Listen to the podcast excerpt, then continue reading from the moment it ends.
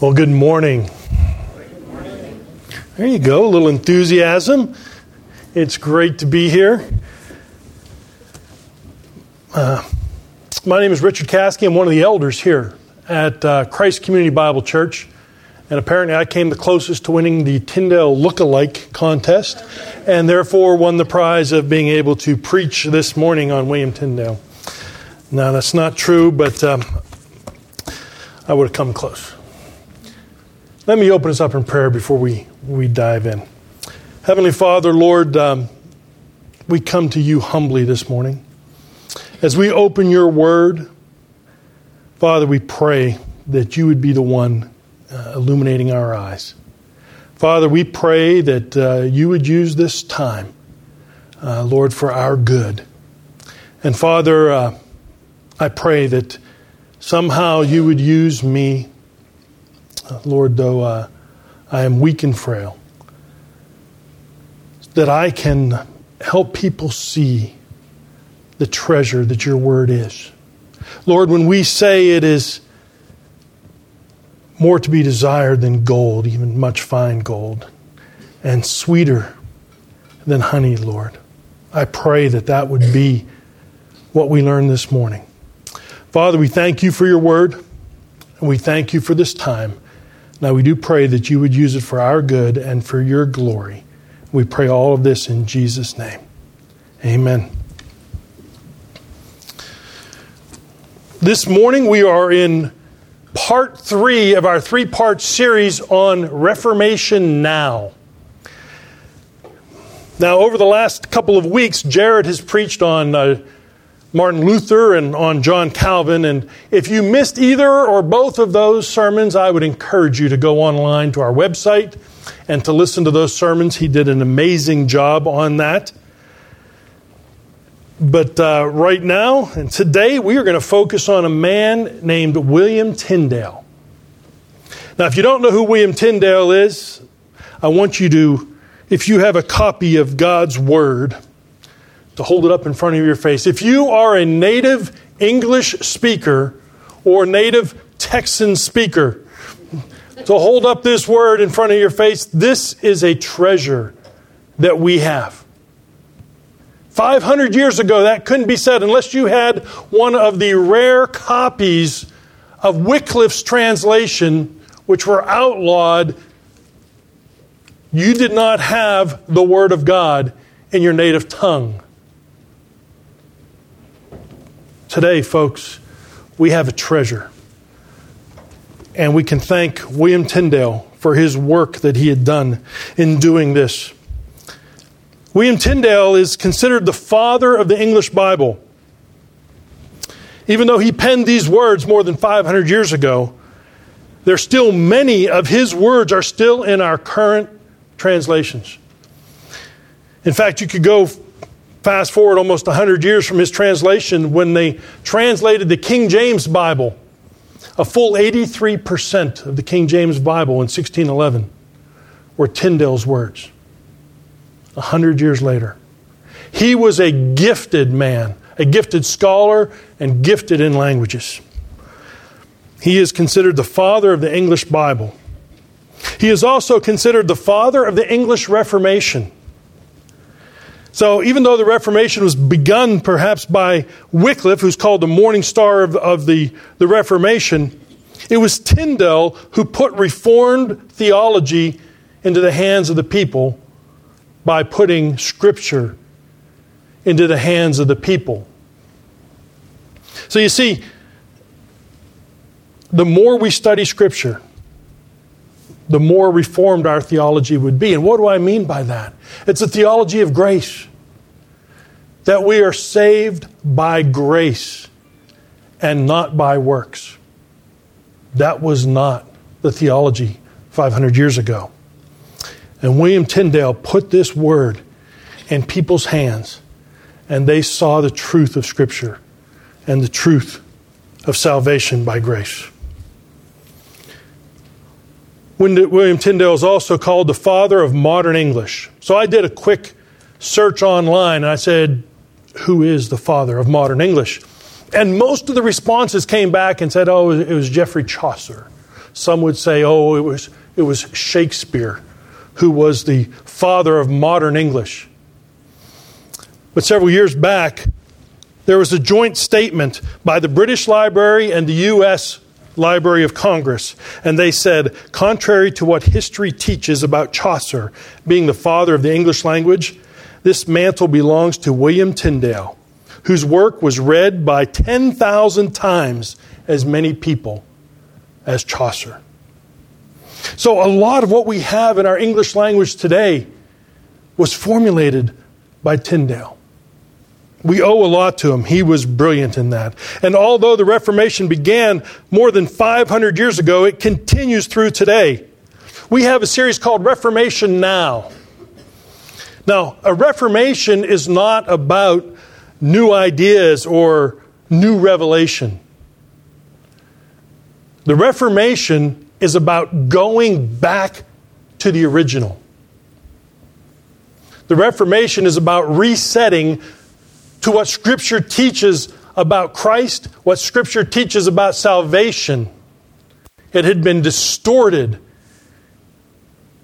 it had been heretical, saying that we could save ourselves by our works. Reformation is going back. And that's why we say we're in a constant state of reformation because we need to constantly go back to what Scripture says, to what the truth is about salvation. When I've done evangelism in this area and you talk to people and you ask them, why do they think they should go to heaven? The most common answer by far is their good works.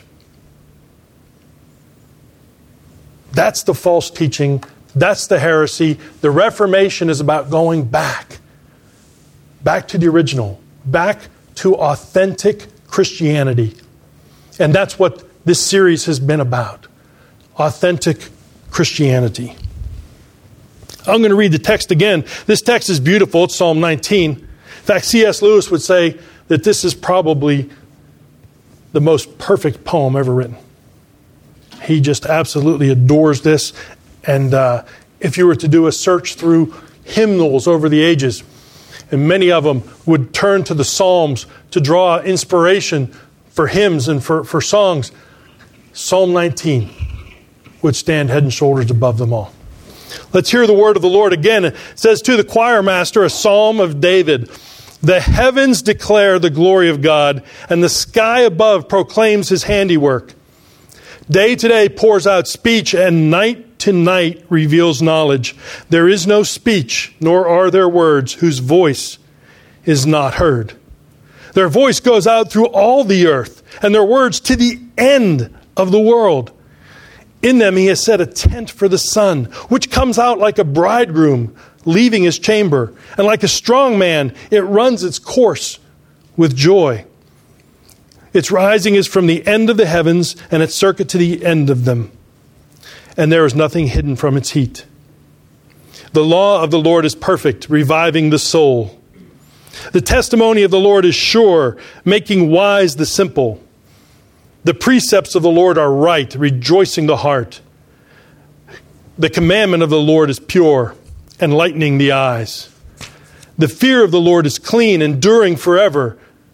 The rules of the Lord are true and righteous altogether. More to be desired are they than gold, even much fine gold. Sweeter also than honey and the drippings of the honeycomb.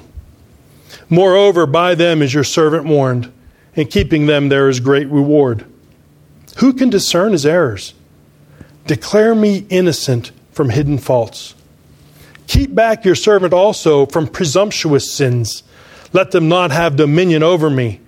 Then I shall be blameless and innocent of great transgression. Let the words of my mouth and the meditation of my heart be acceptable in your sight, O Lord, my rock and my redeemer. About 3,000 years ago, a shepherd boy named David was out in the fields, and, and, and by day he would look up and he would see this mighty sun move across the sky, and at night he would see the stars and the moon. And day after day and night after night, he would see the glory of God's creation. But the glory of God's creation must point then to one who's even more glorious than the creation. So while creation does not teach us about God's grace or mercy or justice, it does teach us about his power and his divine nature. The Apostle Paul declares in Romans 1 For what can be known about God is plain to them because God has shown it to them. For his invisible attributes, namely his eternal power and his divine nature, have been clearly perceived ever since the creation of the world in the things that have been made, so they are without excuse. And this is what the glory of God means it is the revelation of God's existence and power so great that every human on the face of the earth should seek God and praise and worship Him. It is the brilliant demonstration of His excellencies, His beauty, His holiness, His virtue. This testimony of God is continuous. The scripture says that it's day by day and night by night. You, you can't miss it. This glory of God is always there, always on display. And it is abundant. It's gushing forth like a spring. You can't miss it. This is the glory of God. There is a creator God who is all powerful. He is the mighty one. He is wise. We can see that from his creation. And you can't miss that. Therefore, man is without excuse. And it's universal. Scripture says there is no one on earth, no matter what language they speak, who cannot see the glory of God on display. That's a universal language. The heavens declare the glory of God, and everybody is a witness to that. David goes on to describe the sun as kind of God's crowning achievement in the heavens. He describes it in language that conveys youthful strength, energy, and physical joy. It's like a bridegroom coming out of his chamber, or a strong man preparing and ready to compete. And the last line of this description is, is very important. Nothing is hidden from its heat. You can't miss it. It's easy to picture that, especially here in Texas and during the summer. It seems almost impossible to escape the Texas heat. Even at night, it's hot here in Texas. So mankind is without excuse.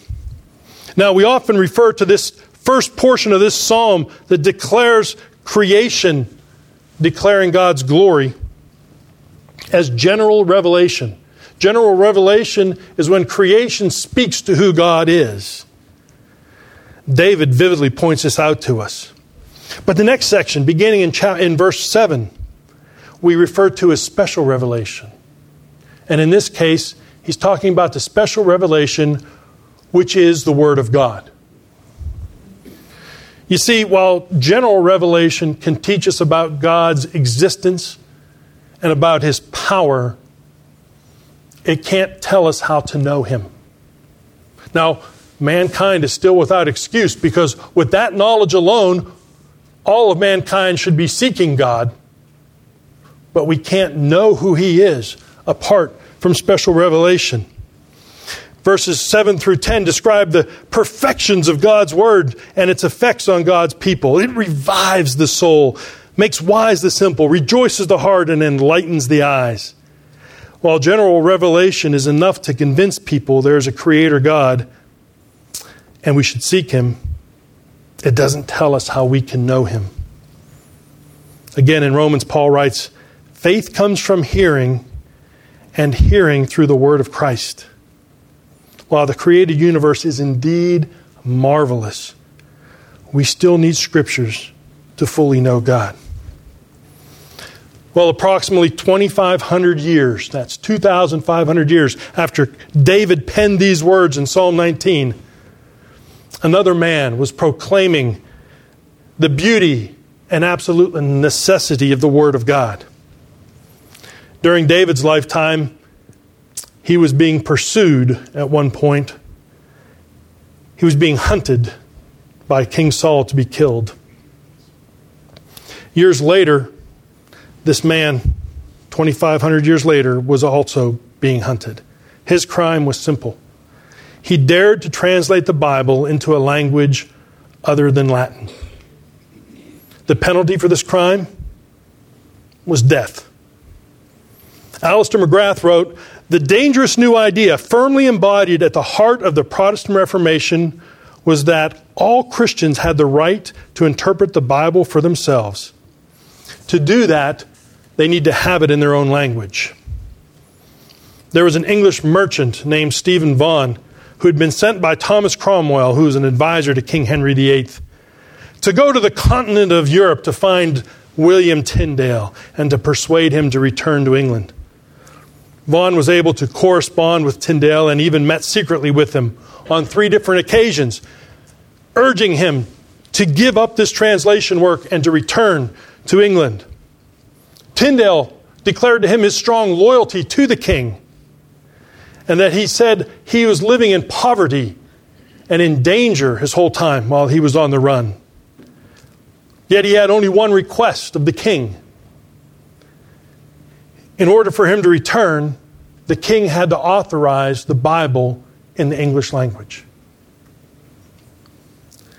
No matter what Vaughan tried to do to persuade him, Tyndale had one request and one request only. In a letter to the king, Vaughan wrote, I find him always singing one note. And that note was Will the King of England give his endorsement for an English Bible? When the king heard this, the next person he sent to find Tyndale was not sent to persuade him to return, but to arrest him. So, what brought all of Western Christianity to a place where the Holy Scriptures were reserved only for the clergy and only in Latin? What was it that caused them, who claimed to follow the teachings of Jesus Christ, to seek and to kill men like Tyndale? The spiritual darkness that enveloped Western Europe did not happen overnight. It was a thousand years in the making. It's difficult to pinpoint exactly when this decline began or what propelled it into its decline. But it began somewhere around the 5th century AD. Some of the reformers would point to the Pelagian controversy that had occurred back then and the slow but steady resurgence of this heresy. You see, in the 5th century, there was a monk named Pelagius from Britain.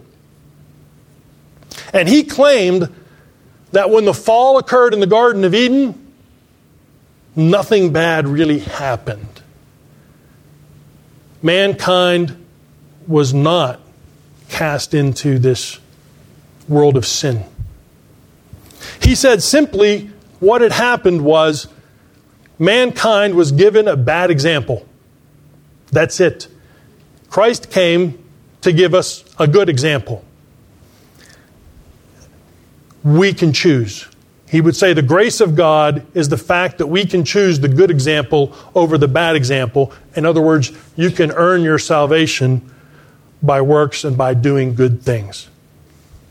Well, Augustine contradicted this. And Augustine said, no, no, no, that's not what happened. When mankind fell, when Adam and Eve disobeyed God in the garden, mankind, and that is all of their descendants, were cast into the world of sin and death. It's a realm that they could not escape. And so, unless God did something on their behalf, unless God does something for mankind, we are without hope. But God, in His mercy, saw us in our pitiful condition, knowing that we could do nothing to save ourselves, sent His only Son to pay the penalty that we could be saved. And that's what Augustine said.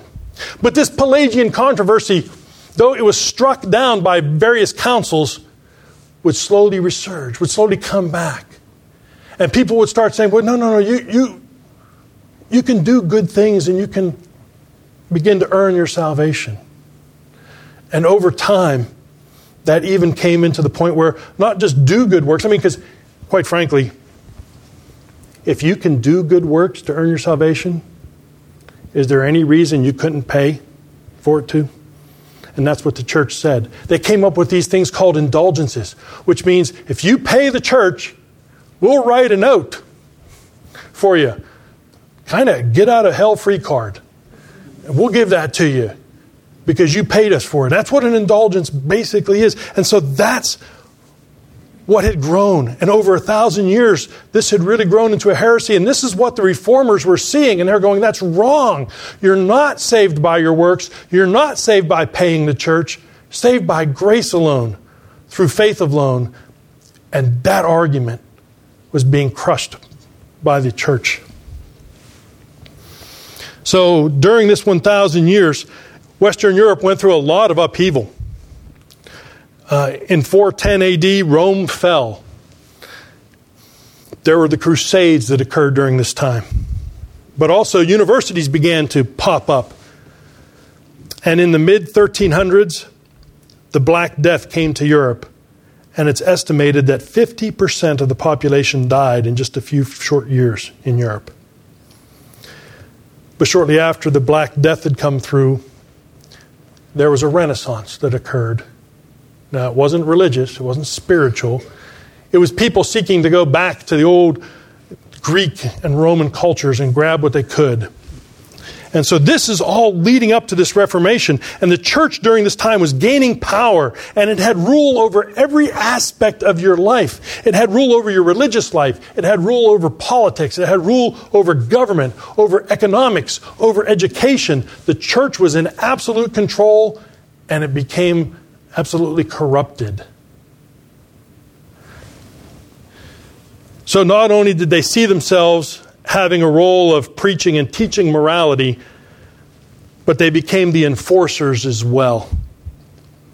Pope Innocent II claimed that even kings and nobles derived their authority from the Pope.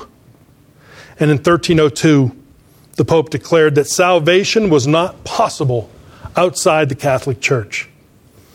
And further, the Pope had all authority within the church. And so what happened was church traditions, the teachings of the church, superseded Scripture.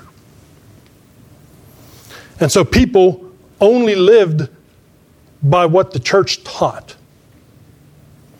And what we had were people who were illiterate in the Scriptures had no idea what the scripture said. And even many of the clergy didn't know what the scripture said. Even though the scriptures were in Latin and there were an estimated 20,000 priests in England, it's estimated that very few of them actually spoke Latin.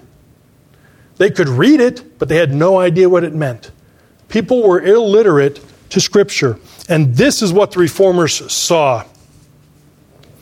So, in addition to some of those other traditions, there were uh, things like penance and, and praying to the saints and pilgrimages and the abuses of the clergy. And so by the time of the Reformation, the Catholic Church had referred to a form of Pelagianism or salvation by works, and salvation by grace through faith was lost.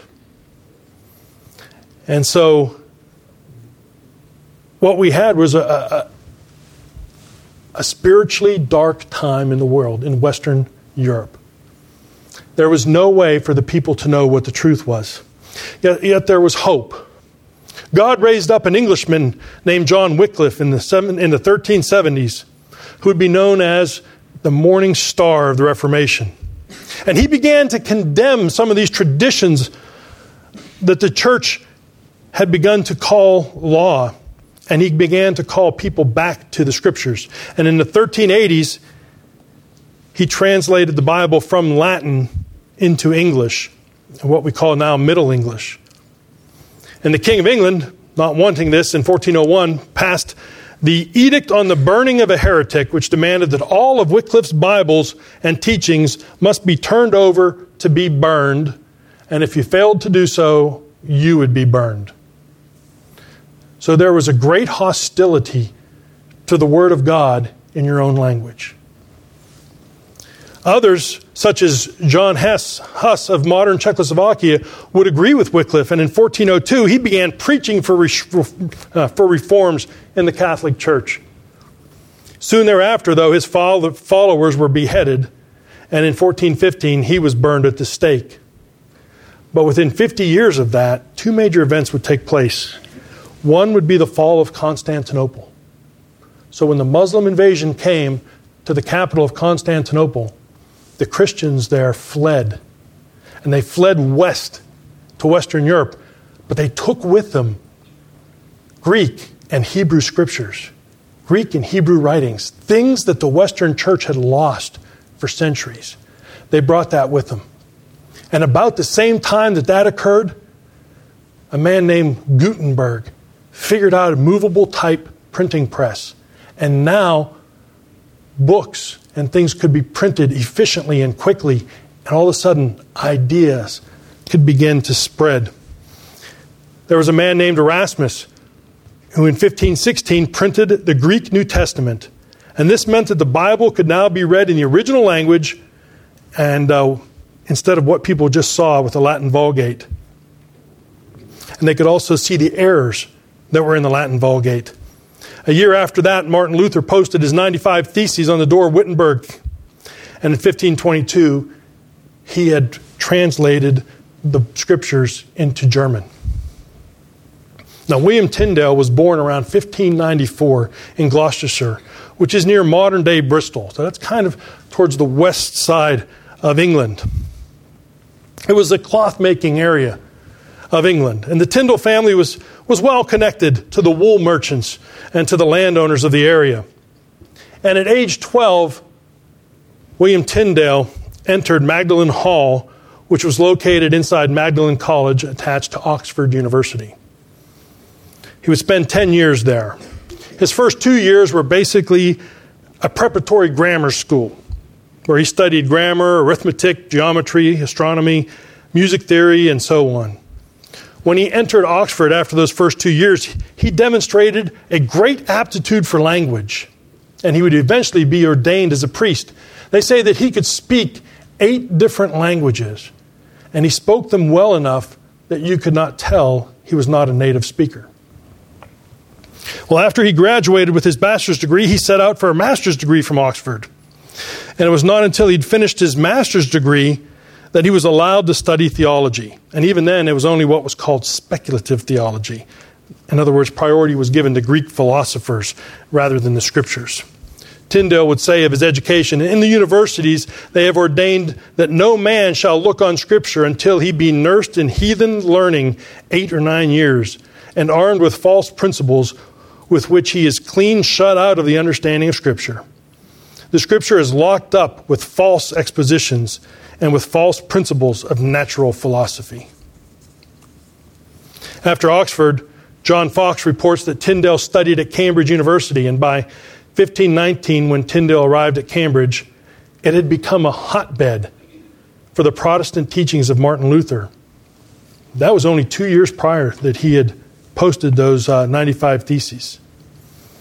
And earlier in that decade, a Dutch Renaissance humanist named uh, Erasmus had lectured at Cambridge. And it was Erasmus who had published the Greek New Testament in 1516. In 1520, a small group of these Cambridge scholars began meeting regularly to discuss this new, different theology. They gathered at a local pub, the White Horse Inn, to discuss Luther's ideas. This little group became known as Little Germany. And of this little group that studied together, two would become archbishops, seven would become bishops, and eight would be martyred for their faith and their Protestant belief. By 1521, Tyndale decided he needed to spend more time studying the Greek New Testament. So he moved back home towards where he, near where he grew up in Gloucestershire, and he took up employment with a man named John Walsh. John Walsh had two sons, and so Tyndale would be his tutor for the sons. He would also be the, the family chaplain and a personal secretary for John Walsh. Now, John Walsh loved to hear his ideas and would often invite different clergy and folks from the Catholic Church and they would kind of debate around the, the dinner table. And he liked that. Tyndale also preached regularly at small nearby at a small nearby church and, and at different churches in the region, and he concluded it was impossible to establish the lay people in any truth except the scripture were laid before their eyes in the mother tongue. So imagine showing up to church every Sunday here and nothing was done in our language. The scriptures weren't read in English, and the service would be conducted in a language you did not know. How could you understand salvation? How could your life be transformed by the Word of God? Let's take a look back at Psalm 19 in verse 7. Verse 7 there's not only a, a transition from general revelation to special revelation, but the name that is used for God also changes. In these first six verses, the name of God is El, or to be understood as the Mighty One. Picture the vast cosmos and the Mighty One who created it all. But beginning in verse 7, the name of God is the personal name of God, Yahweh. This is the name of God in Genesis 2 with Adam and Eve. When God was involved with man, it is his covenant name whereby he relates to mankind. While the heavens declare the glory of the mighty God, the scriptures reveal him personally in relationship to man. Beginning in verse 7, scripture is denoted in six different ways. It's kind of six ways or names of description of the scriptures. It is the law of the Lord or instruction for life. This is the entirety of scripture the Word of God. It is the testimony of the Lord. This is the truth that God Himself attests about Himself. It is the precepts of the Lord. These are the instructions given to us for our own welfare, for our own good, our own benefit. It is the commandment of the Lord. These two are authoritative orders given to us by God. It is the fear of the Lord. Now, this is a metonymy. That's a Hebrew literary device that substitutes one thing for something related to it. And in this case, the effect or fear is substituted for the cause of that, which is Scripture. The Scriptures are designed for us to have a healthy reverence for God. Deuteronomy 4:10 says, "Assemble the people to me that I may let them hear my words, so they may learn to fear me all the days they live on the earth. Finally, Scripture is the rules of the Lord. These are the case law judgments given in the Scriptures. They present a hypothetical situation, and then they explain how to apply God's Word to that situation. In every case, the term is accompanied by the phrase, of the Lord. This is a reminder that all of Scripture has its origin and its focus is on the Lord. David goes on to describe God's Word in six magnificent attributes.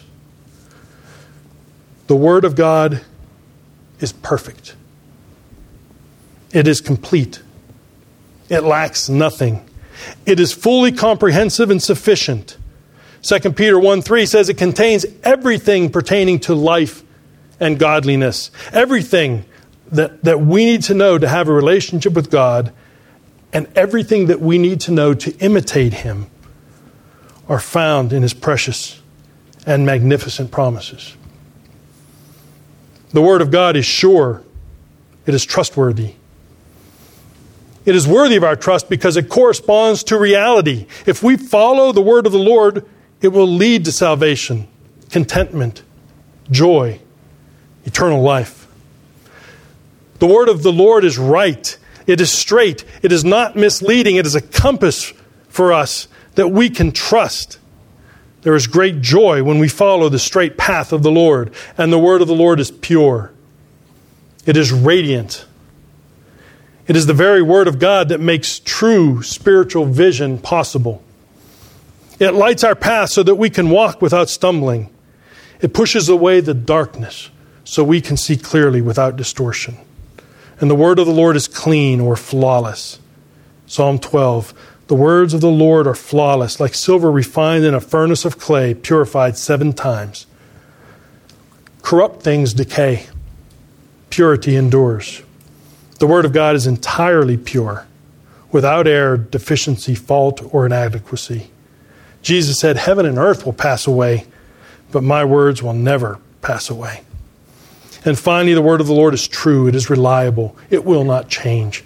It will always faithfully show us God's perfect will. And what does it do for us? It revives the soul. And the basic element this is bringing a dead man back to life. The spiritually dead are revived by the Word of God. For those who are believers, it restores strength and vitality. It's our spiritual food. Man shall not live by bread alone, but by every word that comes from the mouth of God. The scriptures are the bread and meat for the Christian. God's word is our life. It makes wise the simple. This is how we become skillful in daily living. But it's more than reading it. We must apply it and we must do it to become wise. We must practice it to become wise. We must open, be open to the instruction of Scripture.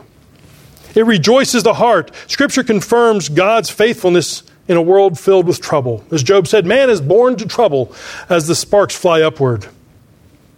God's word brings joy to the despondent heart.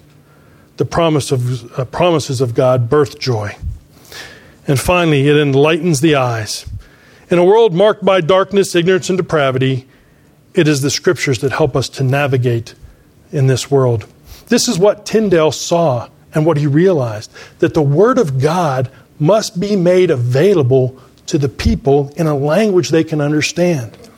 And this was not popular with the Catholic Church. Tyndale tried to convince the church leaders of this need. In one of his most famous encounters with a Catholic leader who was dining with the Walsh family and Tyndale, the scholar became so frustrated with Tyndale's insistence on an English Bible, he asserted, We had better be without God's law than the Pope's.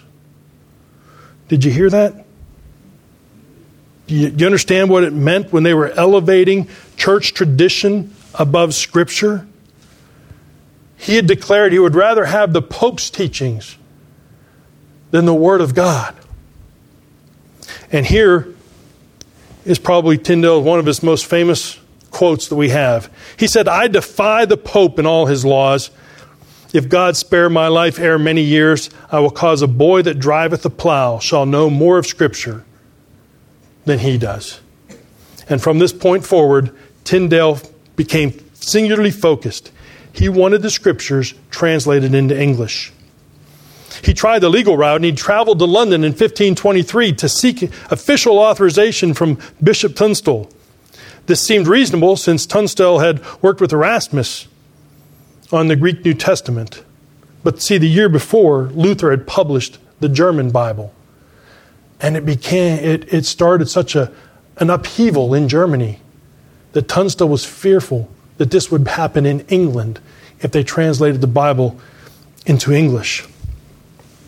So Tunstall just basically stonewalled Tyndale on this. But he used that time to formulate a plan, and during this time he met a wealthy cloth merchant named Humphrey Monmouth, who decided to underwrite Tyndale's expenses. And in the spring of 1524, at age 30, Tyndale slipped away to the European continent to begin his translation. He knew it would be a clear breach of law. Every word he translated would be translated illegally. He would live in this self imposed exile for the rest of his life as a fugitive and an outlaw of the English crown. He lived in Germany and possibly met with Luther while he was there. Nonetheless, he finished his translation of the New Testament in 1525 while in Cologne, Germany. He found a printer who agreed to print his new translation.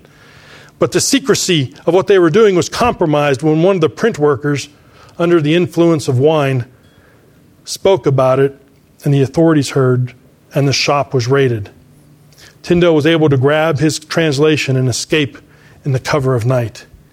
He went to the city of Worms, and found another printer. This time he printed the New Testament and he hid them in bales of cotton to sneak them into England. Once there, they made it past the royal agents and into the hands of a secret Protestant society who distributed the Bible. Each copy cost three shillings and two pence, or about a week's wage for a skilled laborer.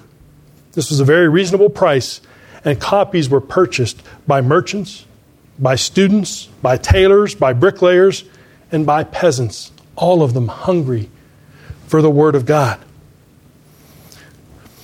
Those Bibles were discovered later that year, and it enraged the church officials. So they hatched an ingenious plan to stop the spread of these unauthorized Bibles. They decided to purchase all of the remaining copies, and then they would burn them. But that plan backfired. Because with the money from the sale of those Bibles that were remaining, Tyndale was able to produce a second revised version with that large uh, money and a larger print run. And from this translation, we have terms and phrases we still use today, probably sometimes without even knowing it, but he was a brilliant translator. He's the one that coined the terms, let there be light. There are different ways to translate that. It was Tyndale. He said, Am I my brother's keeper? Is how he translated in Genesis. In John, in the beginning was the Word, and the Word was with God, and the Word was God. William Tyndale. There were shepherds abiding in the field. Do you kind of get the sense just, from his words that the shepherds were out there? He said, The spirit is willing, but the flesh is weak.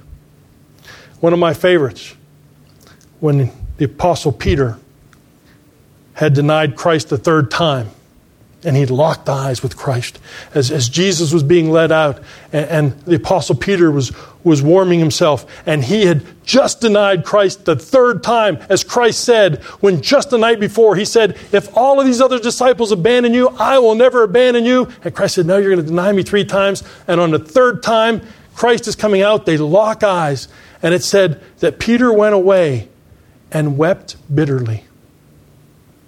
Do you get this sense? Of Peter's heart with those words, wept bitterly. Almost all English translations still use that today. There was one modern translation that tried to improve upon it and said that Peter went away and cried hard. Which do you prefer? This is brilliant man. He understood cadence. He understood the language. He was a master craftsman at words. His translations were simple and clear. He toiled over all of the things, including the cadence and rhythm. When, when the shepherds came to see Christ on the night of his birth, all who heard it wondered about what had happened, and Mary pondered what had happened. Do you hear that? The wondered and pondered. He's using the English language and, and, and getting a flow and a cadence. And, and they're there are many more things that I hear and I've read about this. And I was reading a, a, great book by David Daniels on, on, on the history of the English Bible and on Tyndale. And he's talking about all these nuances of, of translation that William Tyndale figured out and that he did. And I just, I just kind of said, oh, I get that, I get that. I, I didn't get it all, but I was talking to a book. So I figured it was okay uh, to say that. But it's just a brilliant translation, and this man was very good. But there were, there were four words, particularly four translations, that, that the church officials disliked greatly. Instead of translating priests, he translated elders. And instead of saying church, he said congregation. Instead of charity, love. And instead of do penance, repentance.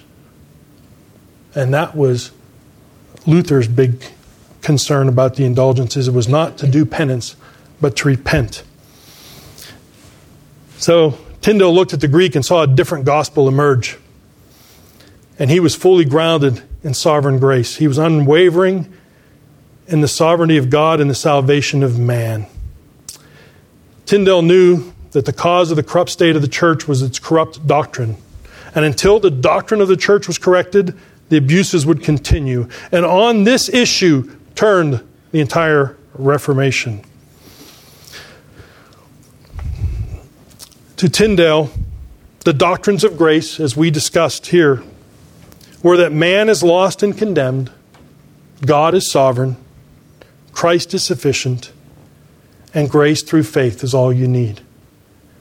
That is the great heresy of William Tyndale. And it was a radical return to the original teachings of Christ in the Scriptures. Tyndale produced a revised copy in 1534. Some say he made as many as 5,000 changes. One of the big reasons for that is during that time he had learned Hebrew. And he realized that a lot of the quotes and allusions in the New Testament from the Hebrew, and he was able to translate much better. But in the spring of 1535, a young merchant named Henry Phillips had squandered, that is, he gambled his father's fortune away, and he was in great debt, and he was desperate, didn't want daddy to find out. And the church heard about it.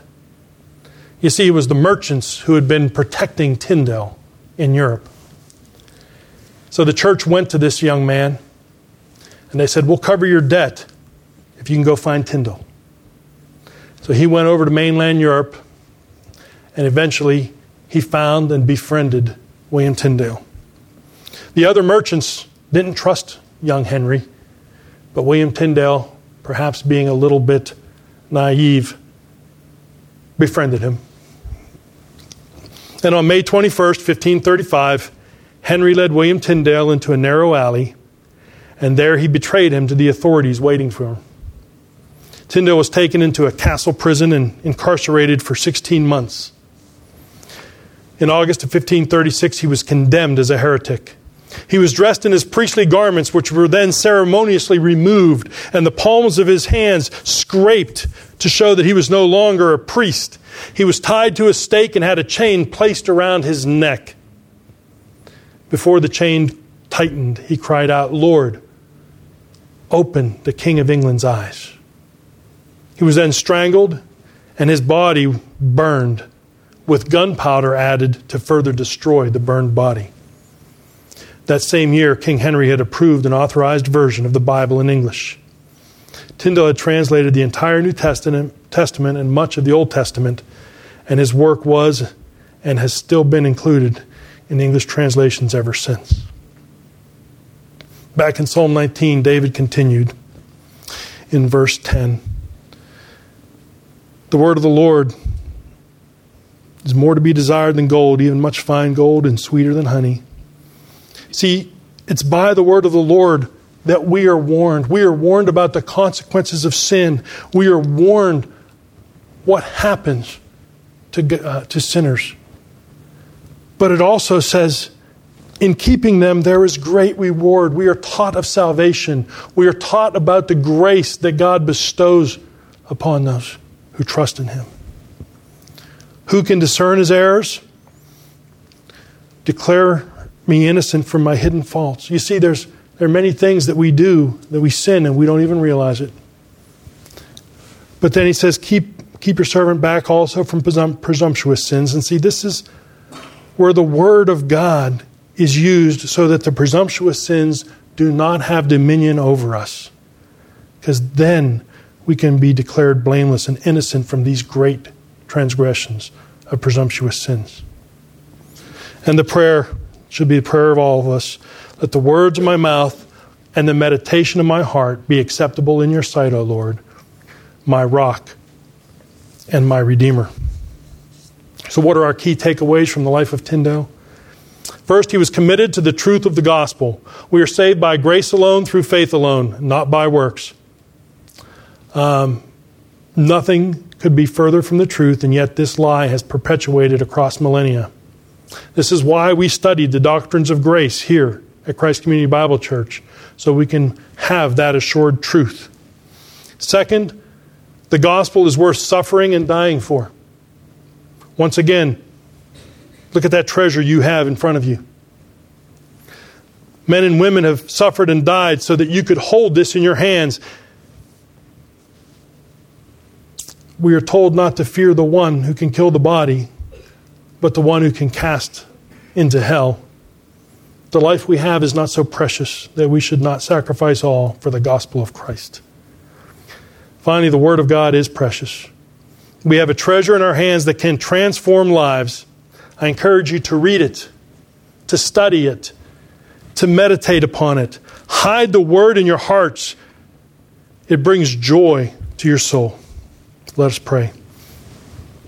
Heavenly Father, we thank you for your grace. We confess we can do nothing to earn salvation or to do any work of any type that would satisfy your wrath for our sin. Without Christ, we are without hope. But you, O God, in your infinite, infinite mercy, looked down upon our pitiful condition and did for us what we could not do for ourselves. You sent your Son to pay the penalty for our sins. For that we give you thanks and praise. I thank you for your word, which transforms lives.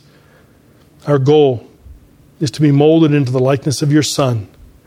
We are sanctified by your word.